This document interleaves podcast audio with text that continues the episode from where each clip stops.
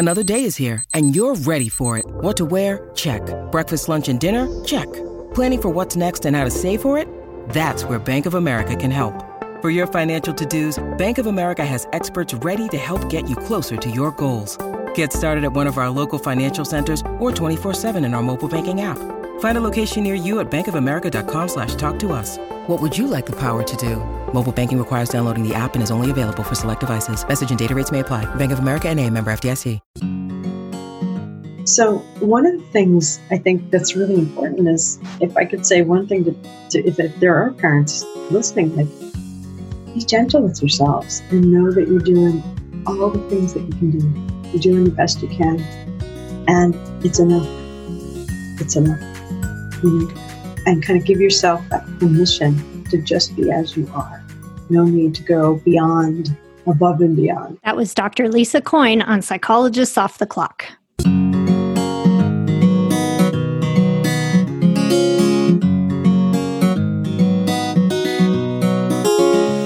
We are four clinical psychologists here to bring you cutting edge and science based ideas from psychology to help you flourish in your relationships, work, and health. I'm Dr. Debbie Sorensen, practicing in Mile High, Denver, Colorado. I'm Dr. Diana Hill, practicing in Seaside, Santa Barbara, California. From coast to coast, I'm Dr. Yael Schonbrun, a Boston based clinical psychologist and assistant professor at Brown University. And from sunny San Diego, I'm Dr. Jill Stoddard, author of Be Mighty and the Big Book of Act Metaphors. We hope you take what you learn here to build a rich and meaningful life. Thank you for listening to Psychologists Off the Clock. Hi, everyone. Be sure to check out Praxis Continuing Education for their online trainings. There's a new course, Act in Practice, with Dr. Stephen Hayes coming up. Enrollment begins June 24th. You don't want to miss it. Just go to the sponsors page of offtheclockpsych.com to link to Praxis, and there you'll find a discount code you can use for registration on any live training events. So check it out. We're also affiliates with Dr. Rick Hanson's online Neurodharma program and his Foundations of Wellbeing programs. And you can find out more about them at our website, offtheclockpsych.com, where you'll get a $40 discount. Our sponsor today is Uplift Desk, creators of office furniture designed to help you work better and live healthier. I love my Uplift standing desk. It's solid and sturdy and allows me to easily transition from sitting to standing while I work with just the push of a button. The ability to switch from sitting to standing throughout the day has been a complete game changer for me. I feel so much better than when I sit all day, and it helps me stay alert when I get tired. In addition to standing desks, Uplift offers ergonomic office seating, storage systems, even walking treadmills for your desk. Everything you need to up your office game. You can get free shipping with no hassles, free 30 day returns and return shipping, and a 15 year warranty. Remember, by supporting our sponsors, you are supporting the podcast. Visit upliftdesk.com slash POTC for 5% off your order.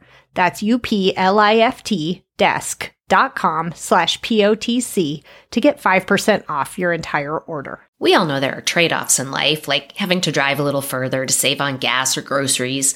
But when it comes to your health, you shouldn't have to trade off.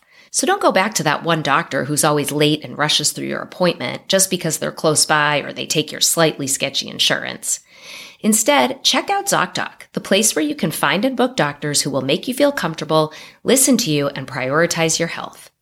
You can search by location, availability, insurance, literally no trade-offs here because with ZocDoc, you've got more options than you know. ZocDoc is a free app and website where you can search and compare highly rated in-network doctors near you and instantly book appointments with them online. My kid's pediatrician is retiring this summer, so you can bet I will be using ZocDoc to find someone new who we all love and trust. So go to ZocDoc.com slash POTC and download the ZocDoc app for free. Then find and book a top-rated doctor today. That's ZocDoc.com slash POTC ZocDoc.com slash POTC. This is Debbie. Yael and I are here to introduce an episode with Dr. Lisa Coyne on parental burnout. And we just noticed something. This introduction just takes a little bit of time to record, but even in these moments, we tried to sneak away to our computers. We both got pulled by our children. And I think it's it speaks to the unrelenting nature of the job of being a parent right now during the pandemic. And it's quite relevant to our conversation today. Absolutely. And before we go any further, I just wanted to mention that your interview, Debbie, was recorded before the current protest movement. And in light of recent events, it feels really important to name that systematic racism is a risk factor for parental burnout for parents of color um, who've been experiencing higher stress long before COVID 19 and, and all the challenges that we're encountering now. And are also disproportionately affected as a whole by the pandemic. And I think that's really important in terms of stress and burnout. Let's define burnout. The World Health Organization talks about burnout as an occupational phenomenon with three main components. The first is just exhaustion, right? So feeling utterly tired, you've got nothing left to give. The second is a feeling of cynicism or detachment from the role, where normally you might care, you just feel a little bit, you know, checked out from it. Um, and also just feeling that you're not as effective in the role as you normally might be. And I think it, it is it is an occupational phenomenon and I first experienced it in my professional role and became curious about it because I have many clients who have burnout. Um, and I think it's also quite relevant to the role of parent as well. One of the studies that I think is just fascinating on the topic of burnout is the study that followed Army reservists in Israel, and they followed individuals who were at, all at the same company. Some were called into active duty, and some were not called into active duty. And when they compared the two groups, they found that those that were called into active duty had reduced work burnout. When you fully step away from a role that's demanding, even if you're stepping into another demanding role, like going to war or like going to a taxing job, you get a break from a, the role that you're stepping away from. And I think that's so relevant for now because we're full time parenting and we never get a break from parenting because our kids can never go anywhere. And it really doesn't provide an opportunity to get a break from that role and therefore really heightens the risk for burnout.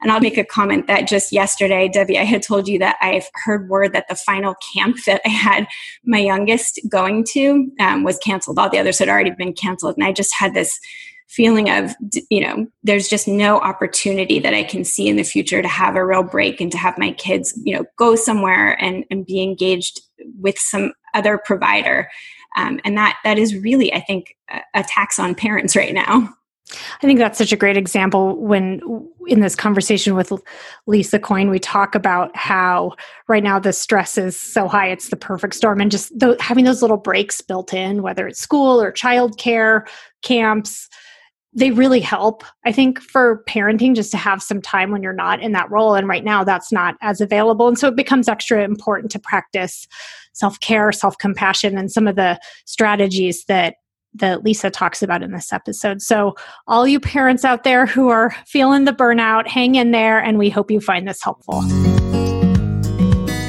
We're happy to to welcome our guest today, Dr. Lisa Coyne, to the podcast. Lisa, we're happy you're here. I'm delighted to be here. Thanks for inviting me.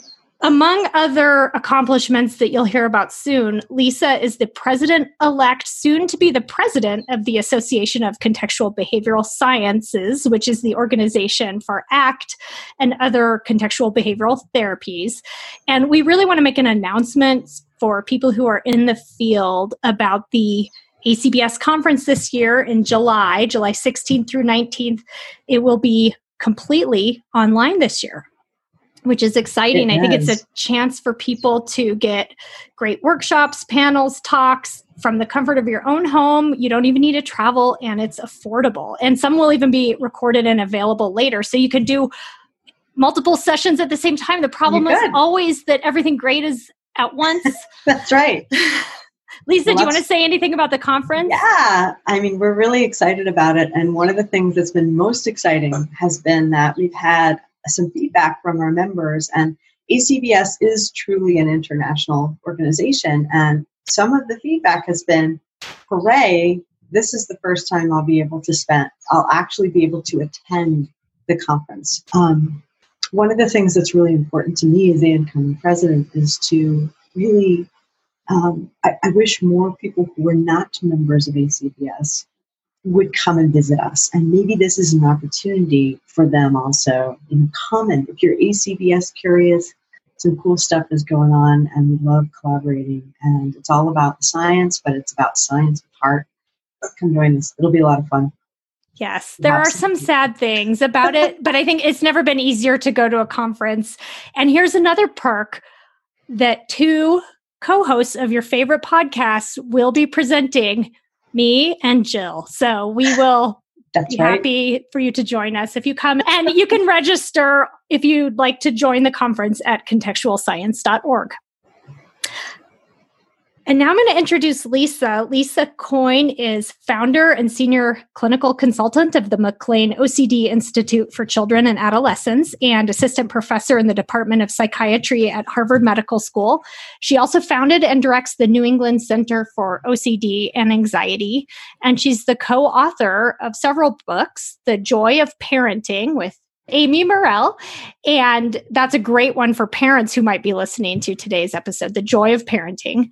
She also has a book for clinicians called Acceptance and Commitment Therapy, the clinician's guide for supporting parents with ACT with Koa Whittingham. It's a really helpful guide for clinicians like me who work with a lot of adults and who see a mm. lot of parents in their practice and want to help them.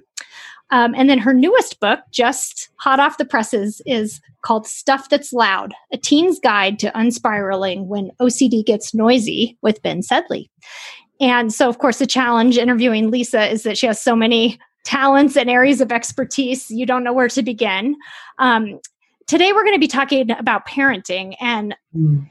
Parent parental burnout and parenting during this difficult time. Lisa, you're a parent yourself and as a clinician you help parents navigate the challenges of Mhm. parenting and you're developing a resource um, a website nurture in place which has resources for parents navigating covid-19 can you tell us a little bit about that and what you're working on there The project basically is to help disseminate evidence based practices in the smallest, most, you know, portable, effective, dis- easily disseminable doses that we can um, to families because we know that families are struggling right now for a variety of reasons. Um, and so it, the website contains um, a number of different things. One is resources for parents. It contains evidence-based practices for parents for how do you what do you do for your children? How do you manage behavior? How do you help them when they're anxious? All of those things. And then there's a piece, and this is the piece I've been most heavily involved in about parent self-care because it's really, really important. And I think that a lot of parents, I know I feel like this, you know, since the world has really shifted on this axis because of COVID, I think that parents or their families are feeling the burden of trying to fix it and trying to keep their kids safe and trying to figure out how do I parent? How do I homeschool? How do I take care of everything? How do I work from home if I'm working from home? How do I, if I'm a first, you know, responder, if I work in healthcare, how do I go to work and then come home and handle the fear of maybe, you know, contaminating the house or, or transmitting the virus to my family? And then there are parents, one in five kids, at least in the US, does not have enough to eat. There are 30 million people, over 30 million people out of work. And so there's the stress of how do I make ends meet when I'm feeling like things are so out of my control. So for all of these families, we see you and we really wanted to make a resource for you that would help. And so that website is not quite live yet. It should be probably by the time of this podcast. So um, we Great. can link that Well, site. yeah, we'll link to it and it's called Nurture in Place. So so look for Mhm. that because it's going to be a wonderful resource for anyone. Mhm. And if you like what you heard today, you also have some free webinars, including one that you just did with Praxis on parental burnout during right. COVID 19. So, yeah, we can link to a lot of your different workshops and resources. So, we're going to shift gears and talk about this topic of parental burnout and how just exhausting all of this is and how difficult. Uh, but let's start with just generally talking about burnout and burnout Mhm. more broadly because parental burnout is one form of burnout. Can you tell us a little bit about burnout and, and, and where we might see it and what, what does that mean?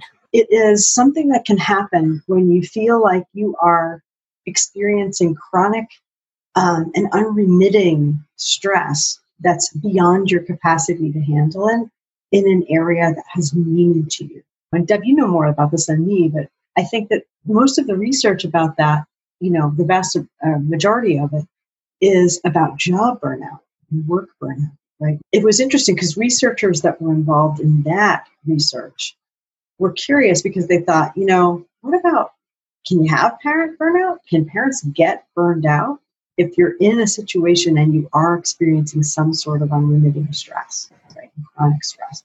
If you're constantly feeling overwhelmed, and you know, if it's an area of great meaning to you, then theoretically you could. And lo and behold, they found that yes, parents actually can get burned out, and it's slightly different, and it's related to different things than job burnout. I think that's really important, though, that really any area that's meaningful to you and mm-hmm. that can be stressful over time, you can mm-hmm. have that experience. Because I think even though the most original research was done on professional burnout, what parent can't relate to the idea that you sometimes do get burnt out as a parent, especially if you're very involved with kids exactly. frequently and you don't get a lot of breaks, which is the case for many people right now. Right. Well, one of the things that we talked about too in, in our uh, webinar, um, Evelyn Gould and I, is that, you know, with work, you get vacations. You don't necessarily get vacations when you're a parent.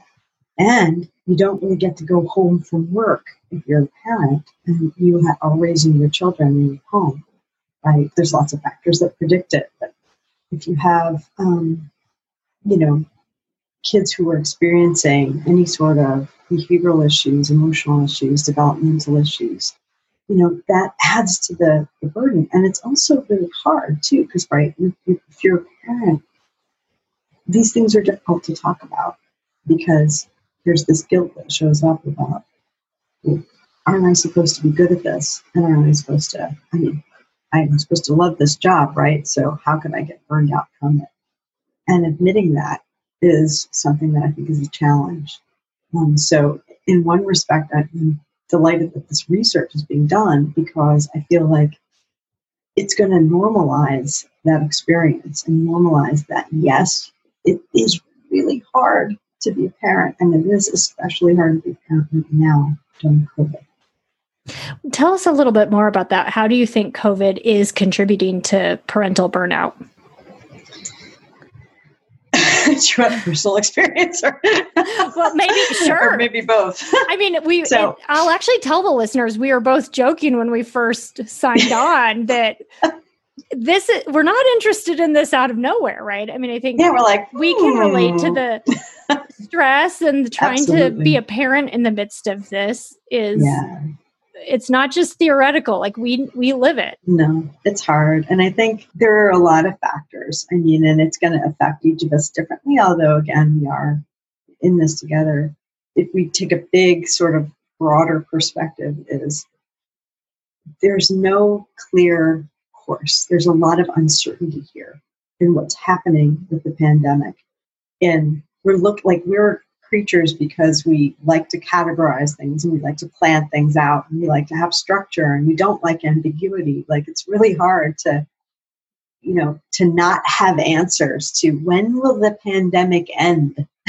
and what and what should we be doing now? And because we've all been thrown into this, it's kind of like we just got catapulted onto another planet and we're not really sure how to survive there. It's it's almost like that one of the things that's associated with parent burnout is feeling like you need to do it all right and that there's a manual somewhere that you should find. And if you just do those things your kids are going to turn out okay and you're going to be good at this. First of all that didn't exist before covid but we we were better at convincing ourselves i think that maybe there were some rules that and guidelines that could help. But with this it's just we're really in this new territory and I think, you know, most of us are feeling like we have to rise to the occasion and we have to be able to do all of the things that now we're being asked to do. And I think the bottom line is that's just not realistic. And it's okay to feel overwhelmed and it's okay to feel tired. Um, one of the things that shows up or that's associated with parent burnout, that's part of what we think of it, what it is, is exhaustion you know, feeling like you're just tuckered out all the time and it's really hard to show up. um, and do the things that you need to do and have energy for yourself and energy for your kids to be emotionally present for them. And that's another characteristic of parental burnout is feeling really fed up with the situation, right? And also feeling emotionally distant and feeling kind of turned off or numbed out, feeling like you can't even remember when you were good at this. There's, you, you don't recognize yourself as a parent in these moments um, you might have in the past. So it's a really tough situation. And I think that COVID just cranks up the volume on all of those stressors, you know, especially for families that are already struggling. So it's really, it's really hard. It's important to make a space to just slow down and kind of acknowledge that. You know, we're all pretty good at powering through when we need to, but maybe that's not the thing that's needed here. Maybe the thing that's needed here is to slow down, take a moment, and sort of take stock of where you are. Yeah. I mean, it's, I think it's so true what you're saying that the stress is already high. Mm-hmm. And then we're in this situation where the parenting role is sort of unrelenting, right? Like you might normally be mm-hmm. able to take a break, send the kids mm-hmm. off to school, have a even having a vacation together or something. And and many of those things aren't available right now. And and then there's that yeah. general stress of living in this right. world. It's the perfect storm for burnout. and then thinking about you know there are all of these new things you have to figure out. Like how do i talk to my kids about covid? How much is too much information how much time should they be hearing about this on screens or should they not be? And what how do i do that? And then you have different developmental issues with different you know age kids like how do i how do i manage working from home with little tiny kids? And then what do i do with the te- the surly teenagers who are like wanting to go out and see their friends and maybe sneaking out or who are isolating in their rooms gaming and doing things like that and so it's a whole it, it calls for a whole lot of creativity and flexibility. And so I could conjecture why feeling like you have to do things in a, in a specific, perfect, rigid way wouldn't work and would feel so hard.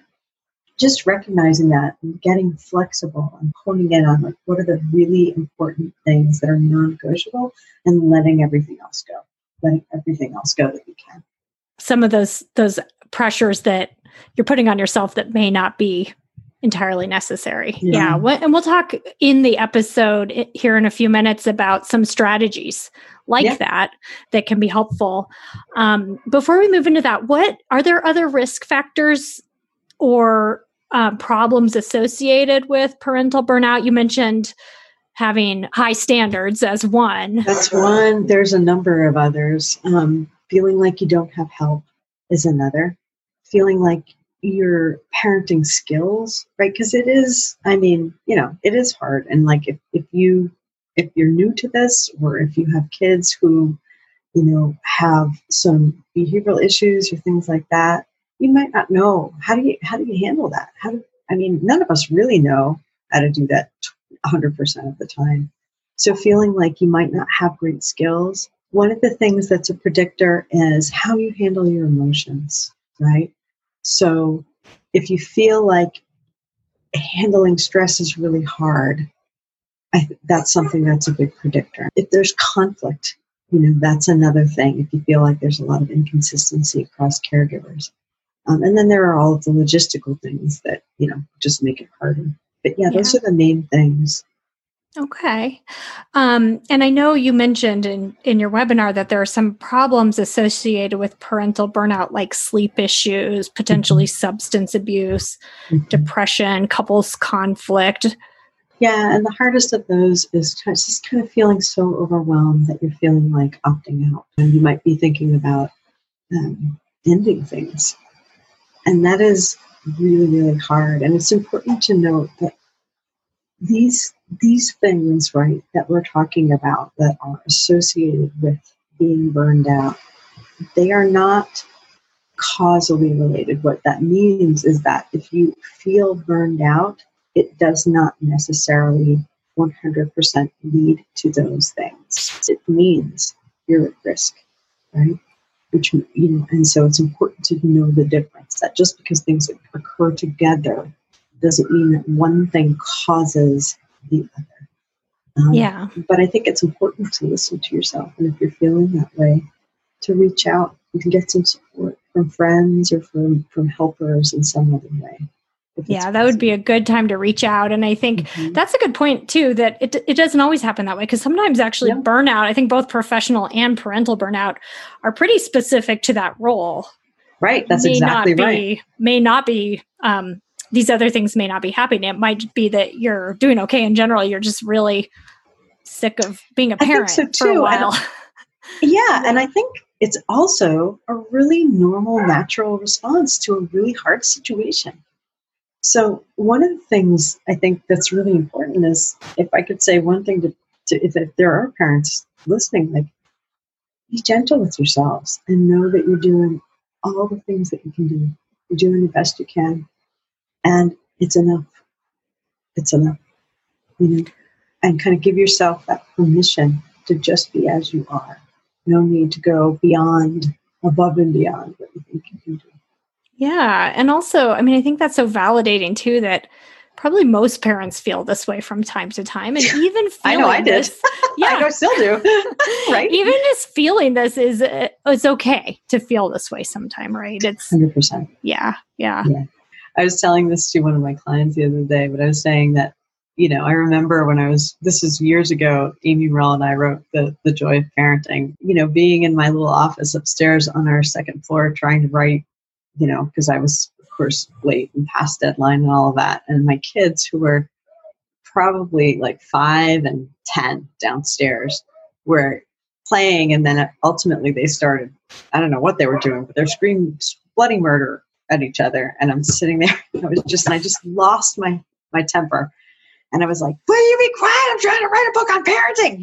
You know it's just it was so funny. And I thought just the irony of that like here I am trying mm-hmm. to tell other parents how to parent and um, yeah so that's true. So be right. gentle with yourselves.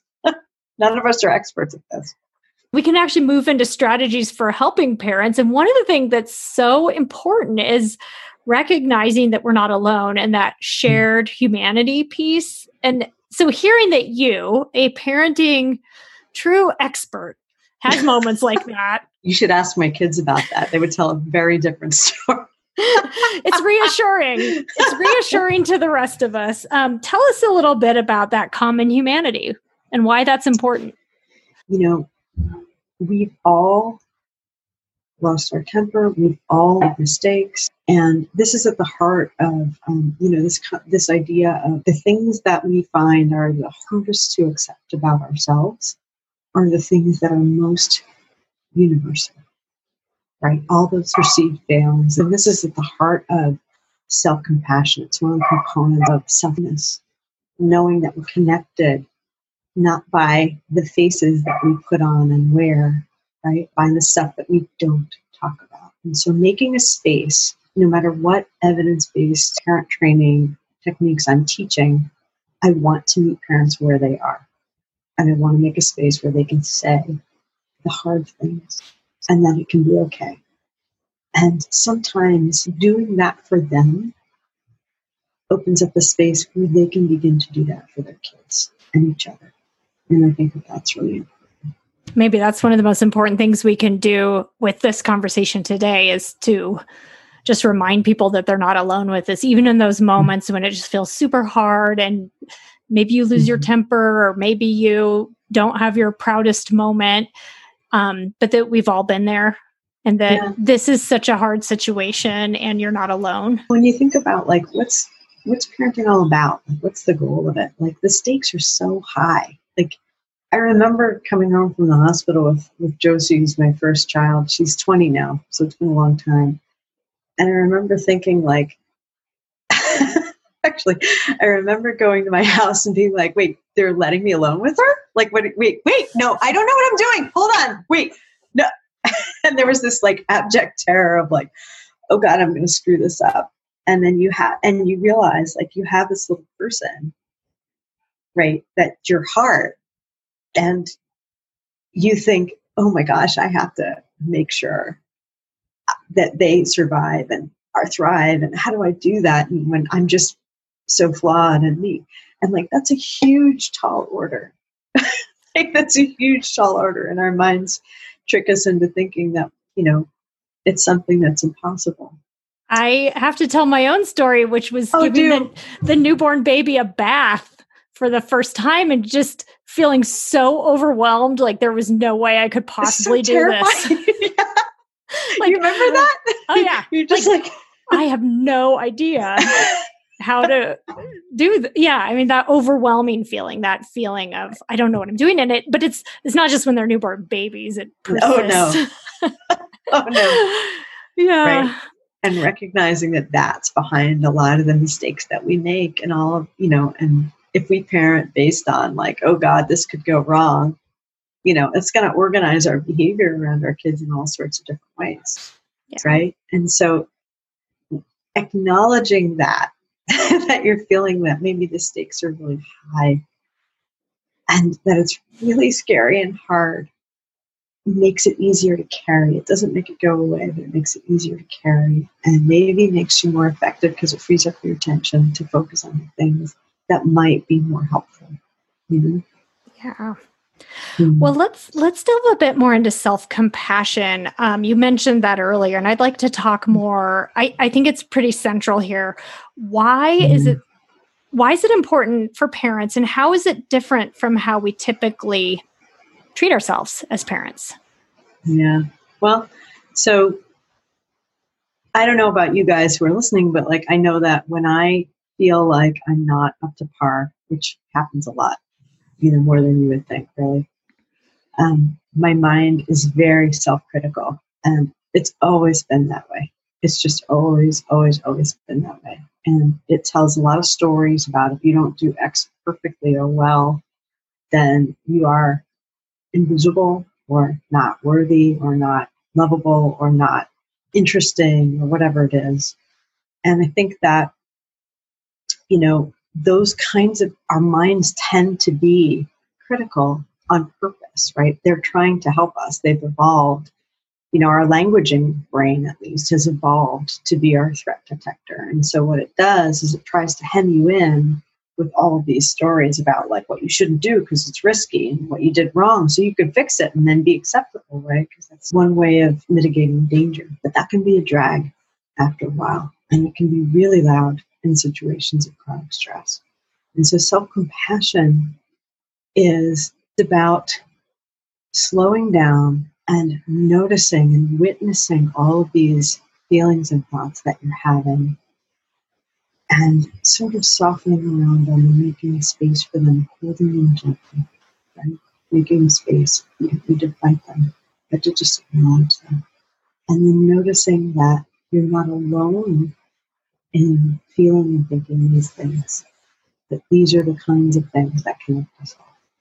And just being gentle with yourself. And, and one of the things I think that's really helpful is when you notice that sort of very critical voice, imagining, you know, noticing, first of all, noticing that, and second of all, seeing if you can engage a kinder, wiser voice, you know, that can see your struggle and that can be gentle with you as you move forward.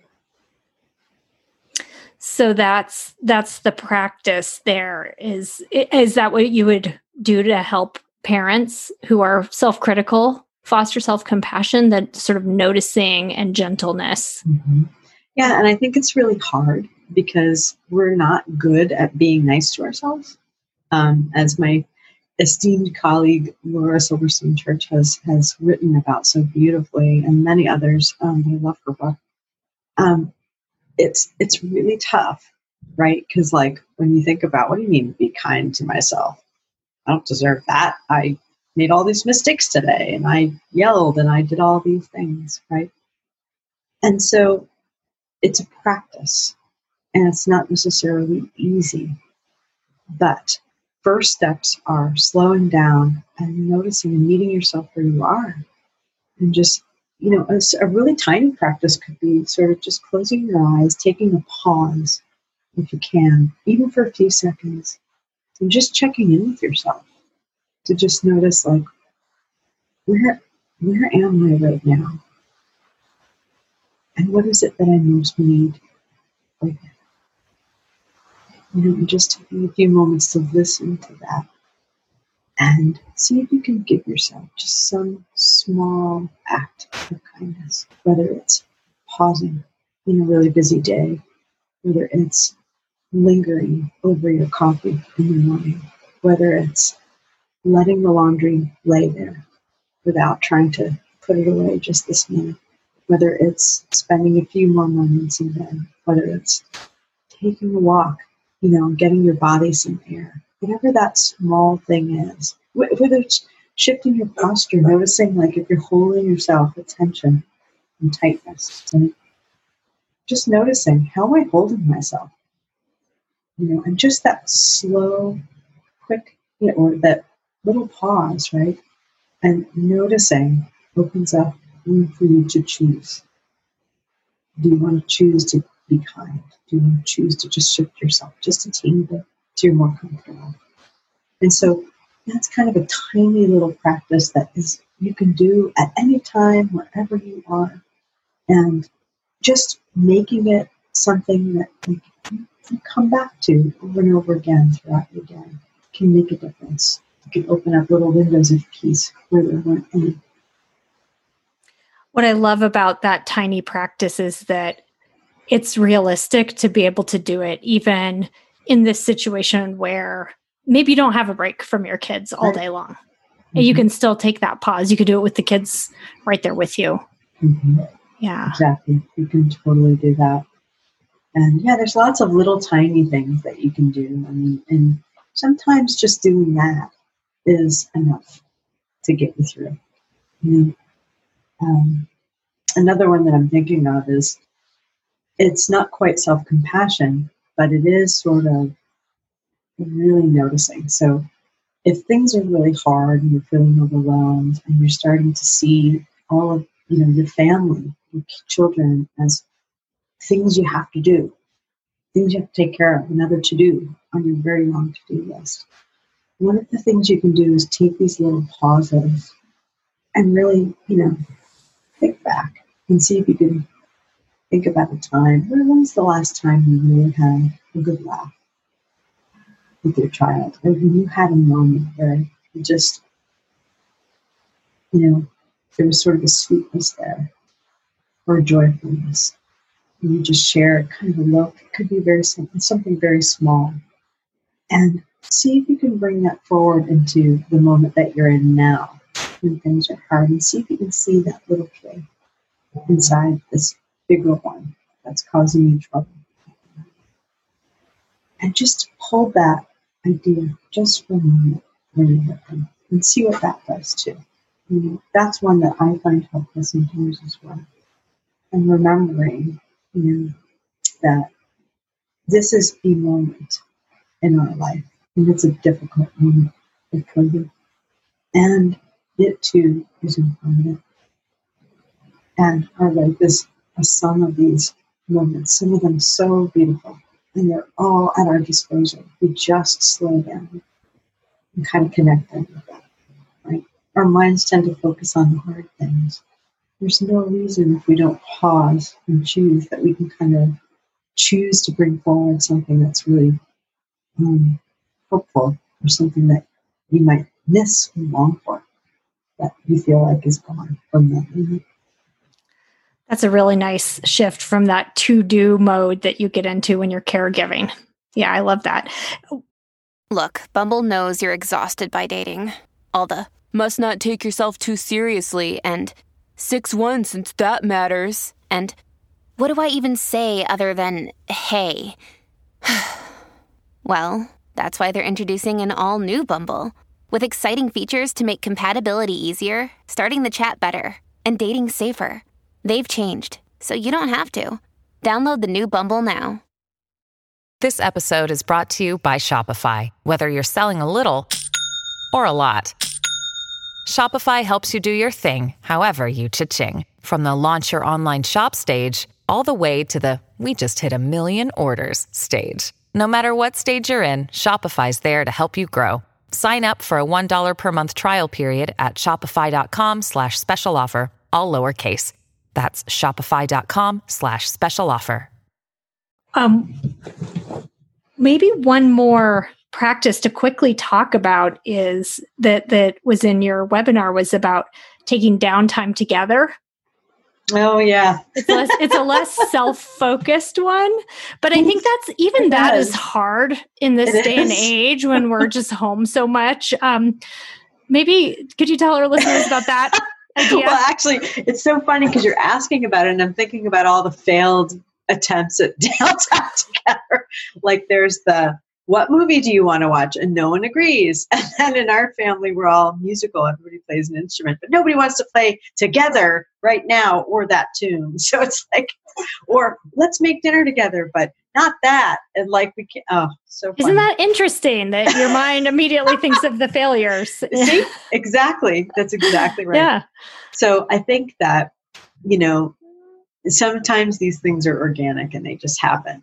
And so one thing you can do is capitalize on the ones that are occurring.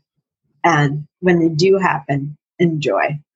Um, if, you know, and other things that you can do, just fun things. Some, it doesn't have to be anything serious. It can be like snuggling on the couch and having a quiet moment, be taking a walk. It could be like, can you help me with the dishes? And things like that. And one of the things that I think a lot about is you know, there's things that, not that it's linked so much with COVID, but there's a literature on, you know, what are the things that families can do to reduce risk for kids, right? And one of the things that's really important is having good communication across family members. Having family meal times is actually like a, a really nice evidence based thing, even if it's brief. Sitting down, sharing a meal at the table really quick instead of everybody like running off to their rooms. I mean, aren't my kids older at this stage, so they'd love that to go game and eat in their room. So, but if you're, you know, if you can, one common shared experience a day, like around a meal, is so so helpful. And another thing that's really helpful is, you know, when kids feel like they have a role in the family, that they're important to the work of the family that the family is something that you share and that you co-create and that you build together. So it can be little things like, can one of you clear the dishes? Can one of you do this? And you know, if the kids don't love chores, one of the things that I encourage families to do is have what we call, um, you know, I think I got this from Kelly Wilson a million years ago. Thank you, Kelly. is this, you know, a conversation with them that's about the value and the vulnerability, right?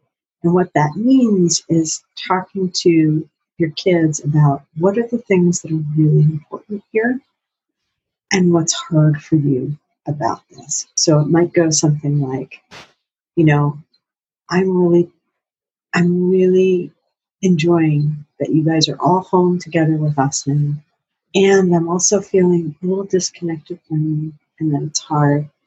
And I know you're probably okay, but I'm worried, and that scares me.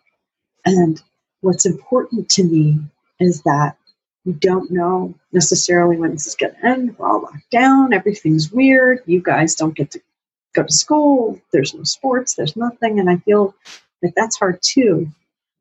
What if it's important to me that we can do something together? And I need a little help running the house since we're all in it together. Could you do you guys think we could talk together about something small that you could do that could be yours that you could help me with? Um, you know, so just some sort of conversation that that's about what's the thing that's important. I, I want us all to be together. I want us to have a good experience or whatever it is for you and your family. What's the value? And then what's hard about it? And just being really genuine and honest and having that kind of conversation.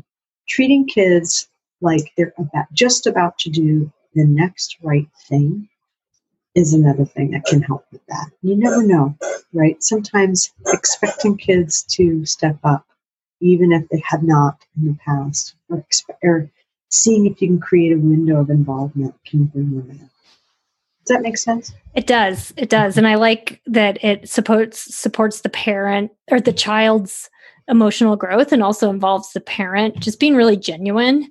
Mm-hmm. Are there strategies that you have for supporting kids' emotional growth if they're struggling a lot with what's going on right now? How might you be helpful? Maybe first we could talk about younger kids. Yeah, sure. And then yeah. um, I also know there's some special considerations with teenagers.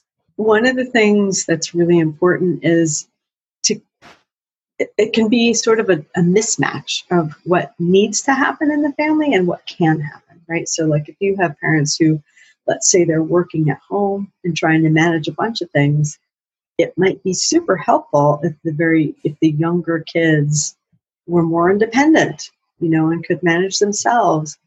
And of course, that's not going to happen developmentally with a lot of kids who are young, right? And so, kind of recognizing that you're having sort of a clash of, you know, cultures here or, or demands, and that we've got to flex things. So, um, one thing that's so there's that. The other thing is thinking about like, you know, I was reading something today about um, and I wasn't entirely convinced on this data, right, that I read about, but it was a story about kids are struggling a lot more due to COVID.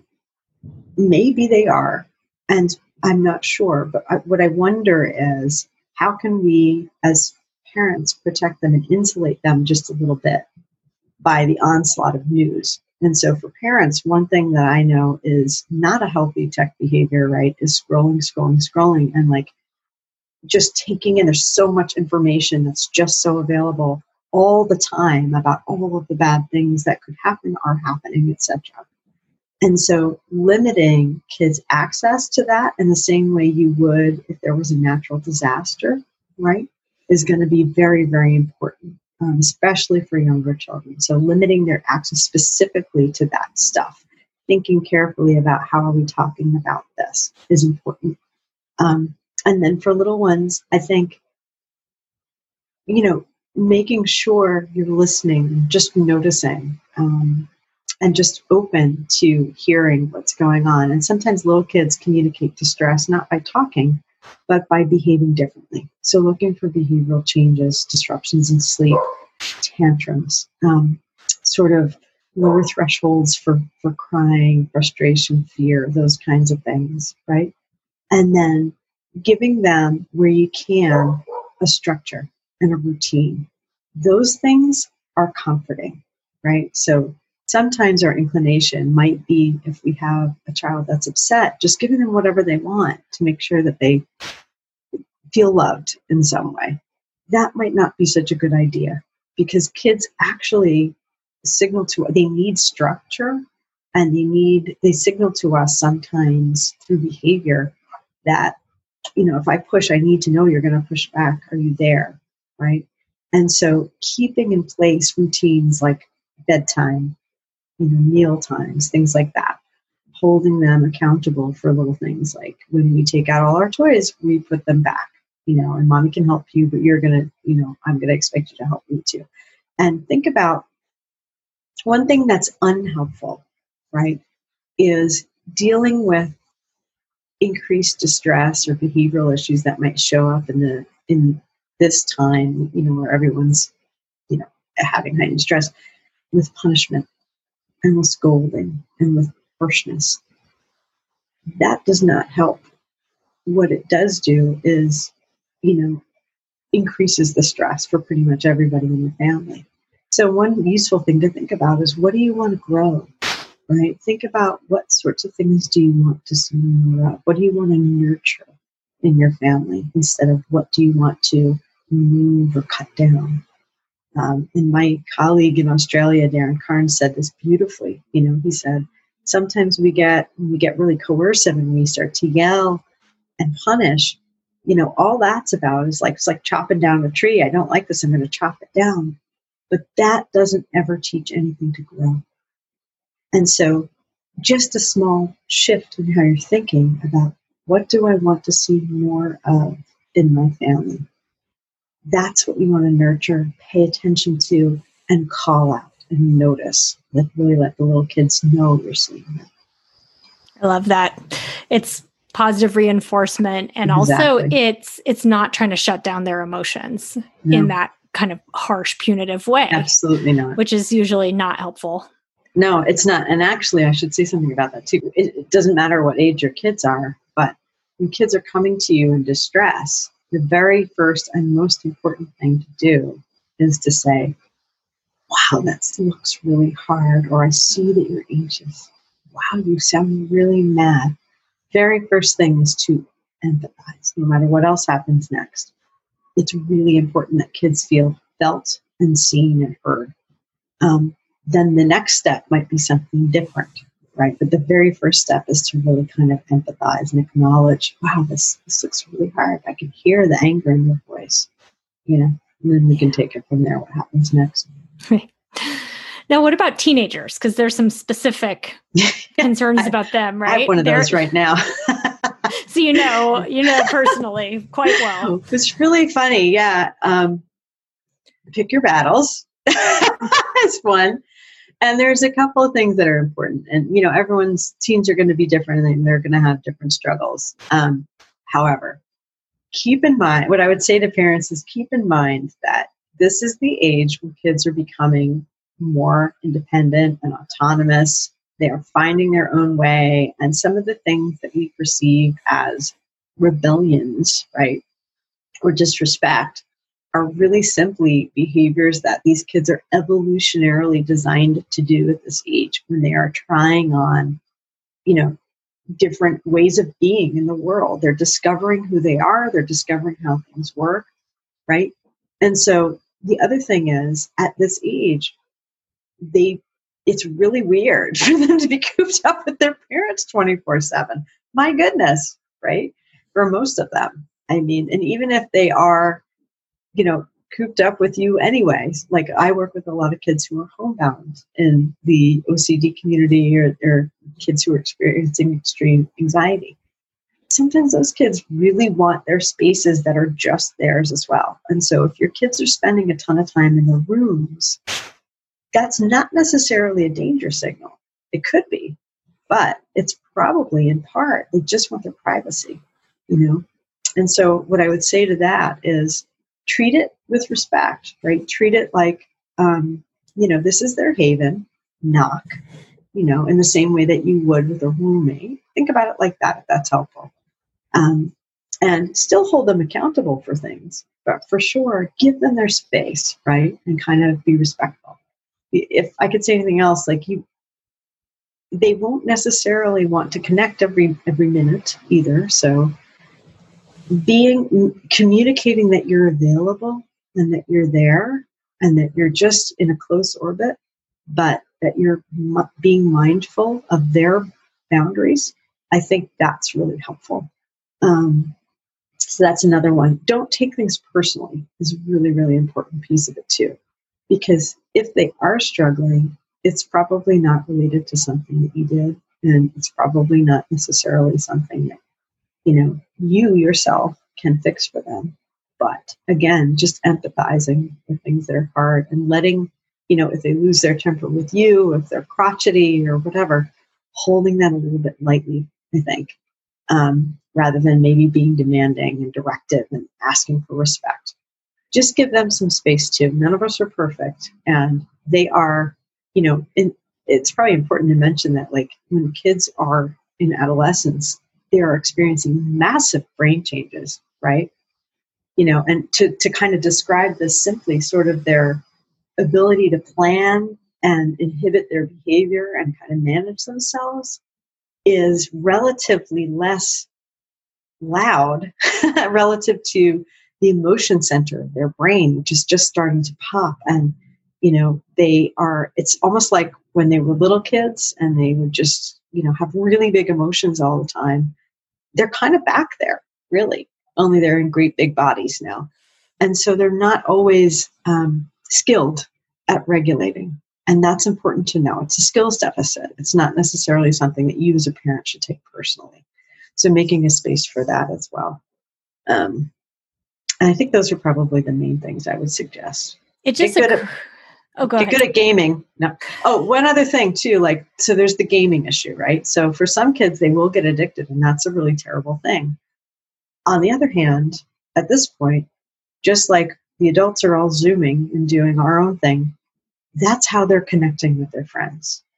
And so it's important to set meaningful limits, right? Like if they're going to be up and flip their sleep schedule, so they're up all night gaming and sleeping during the day, that's not a very helpful idea, right? And that's going to be hard to transition and cycle back when it's time to actually start moving out into the world again. But at the same time, this is probably how they're connecting with friends. And I, you know, a lot of teens will describe like it serves different functions for, for different teens, right? For some, they describe it as a leveler where if they feel like maybe they're not so socially successful or they feel a little on the outs, this is a place where they feel equal to everyone because, you know, it's just the differences are somehow erased in that way. So talking with them about it um, and having conversations about like what's helpful, what's not helpful, and then keeping meaningful limits, especially around things like bedtimes, you know, and if it's interfering with schoolwork that needs to get done and stuff like that, that might be something to look. That's helpful. Actually, it just occurred to me for those who do have teenagers and want more. We had our dear Louise Hayes on the podcast a while back, and she just talked about she just so normalized all the stuff that goes Oh on God, with yeah. teenagers wanting to separate from their parents. That is wired in because that's their job, and just those emotional ups and downs, and how as Mm-hmm. a parent, just being there to support and love them through all this is Mm-hmm. necessary. So you could check that out if you want to Yeah, hear more I about this. could not recommend more. Yeah, she's great. And I agree with her too. And it's like this, you know, while they are developing too, and it's a developmental shift for kids into adolescence, it's also a developmental shift in parenting where you go from, and it's this is on purpose, and I think some of us get stuck here, right? Where the things that you used to do for when your kids were younger are no longer helpful, like being directive, like, you know, kind of it's more about shifting into this more collaborative, supportive role where you're watching them unfold. And if you need to, you're letting them fall down when they need to fall down because natural consequences really are very good teachers for a lot of kids. Um, but that can be hard, especially with those of us who are feeling more helicopterish. like we have to curate everything so that they're safe all the time. There's a great story in the Atlantic about that. Um, you know, about anxiety in kids. Oh, And- I saw that. We'll link to that, that too. I mean, it's a Yeah. great article. Yeah. Yeah. And like, I mean, I work with anxious kids all the time. And one of the things that we teach is, you know, anxiety can actually knock kids off that developmental trajectory, right? Because instead of going out and exploring the world robustly, they're working on managing fears. And that is so hard for parents because, like, of course, you feel like you should protect your child. You should, it's not okay for them to be anxious. So you're going to do everything that you can to make them not anxious. But that just sort of strengthens the walls around them. It prevents them from going out into the world and really discovering their own skills. And they have a lot of skills. They're just nascent, they're just developing. And so it's more about like nurturing, providing opportunities for them to take mindful risks, right? And moving out into the world. So The name of the game with all of this, with with dealing with this crisis and changing how you parent, it's it's flexibility. I think Yeah. that this is a time when we have to do our best and we have to Mhm. roll with the punches and we have to be adapting. I mean, it's Yeah. hard, but that's that's kind of what we've got to do. One last little But exercise. let me say Oh, one thing about that. It is really hard. And something to remember is that we were built to do this. Like we evolved, right? We were built to be good noticers of our context of, and we good problem solvers, right? So we have all of the capacities that we need. It's just that we need to step back from sort of hanging on to, oh God, how do I parent just the way I was doing pre COVID now? that's the part we need to jettison. And then we need to kind of step back into that sort of space where we're noticing and in, innovating and figuring out what does work. We can hack it, we really can. It's just going to take that kind of mindfulness about, like, all right, let me let go of my idea of what the perfect day or the perfect parenting piece is and let me see what will actually work and focus on that. Yes, absolutely. Because you can't just be stuck in, well, I wish it wasn't like this because that, that yeah. gets you nowhere. Right. And for the record, I do wish it wasn't like this too. So I'm with you. Got it. yeah, oh, you're right. yes. I wish so too. And, and yes, we yeah. must move forward. Yeah. Well, let's, let's do, let's end with this values and perspective taking exercise that you have, which I think is wonderful. So one way to think about this you know, I think that it's really hard to remember um, that when you get stuck in thinking about like all the things that are really hard about this and all the possible dangers, the things that we've lost for some of us who have lost people that we love. Um, and I do know there are many of us out there that have experienced that. And for all of the fears, for you know, the uncertainty of the future, it's hard to remember to step back from that. But one thing that people might do is to step back and think about, you know, 10 years from now, when your kids are 10 years older, when you're 10 years older, imagine like sitting down at a picnic table somewhere, you know, at the edge of a field in summer and having a conversation about the pandemic and do you remember what it was like when we were all cooped up together in the house? How do you want your kids to remember that? You know, what would you want them to remember about you? Right? What are the most important things? And so I would say, do that little imagination exercise and just let it kind of show up Maybe do it right before you go to bed and just imagine what would you want them to say? What would you want them to remember? If you could give them a gift, something that they could keep forever from this time, something that was good, what would you want that to be? About you, about how you were, about how you were as a family. So give that some thought. And then see if you can carry that idea with you you know, over the coming days and see what happens. You know, see what happens about how you are, how the family is, and how your kids are reacting to that. And just explore. Try that and see how that works. I think that's great. I think when you're feeling burnt out, it can be really hard to connect with those values. And so I hope that's I, I think that's really powerful. I, I hope that's helpful to others as it is to me. So. Yeah. Yeah, me too. Well, Lisa, thank you so much for joining us today and for sharing your wisdom with parents who are struggling everywhere and and with people who are wanting to help parents. Um, I think we're all in this together, and your your wisdom is really valuable. I really appreciate it. And so it was a total pleasure. And, you know, just thanks for having me on. I hope this was useful. Thank you for listening to Psychologists Off the Clock. If you enjoy our podcast, you can help us out by leaving a review or contributing on Patreon. You can find us wherever you get your podcasts, and you can connect with us on Facebook, Twitter, and Instagram. We'd like to thank our interns, Dr. Catherine Foley Saldania and Dr. Katie Lear. This podcast is for informational and entertainment purposes only and is not meant to be a substitute for mental health treatment. If you're having a mental health emergency, dial 911. If you're looking for mental health treatment, please visit the resources page of our webpage, offtheclockpsych.com.